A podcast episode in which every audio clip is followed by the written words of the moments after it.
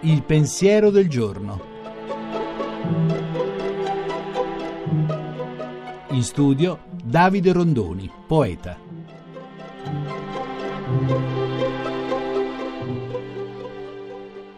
Aprile è il più crudele dei mesi, dice una famosa poesia all'inizio di un poemetto di Thomas Trent Eliot, il più grande poeta del Novecento. Quel poemetto si chiama La terra desolata.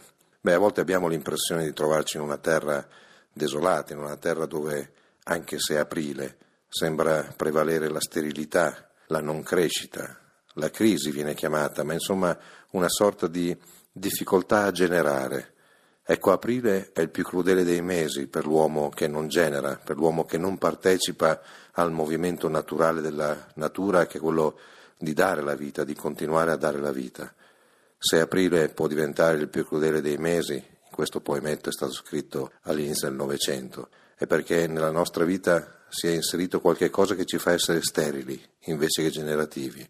Ricordarci questo verso è un modo per essere richiamati al nostro compito, che è quello di generare.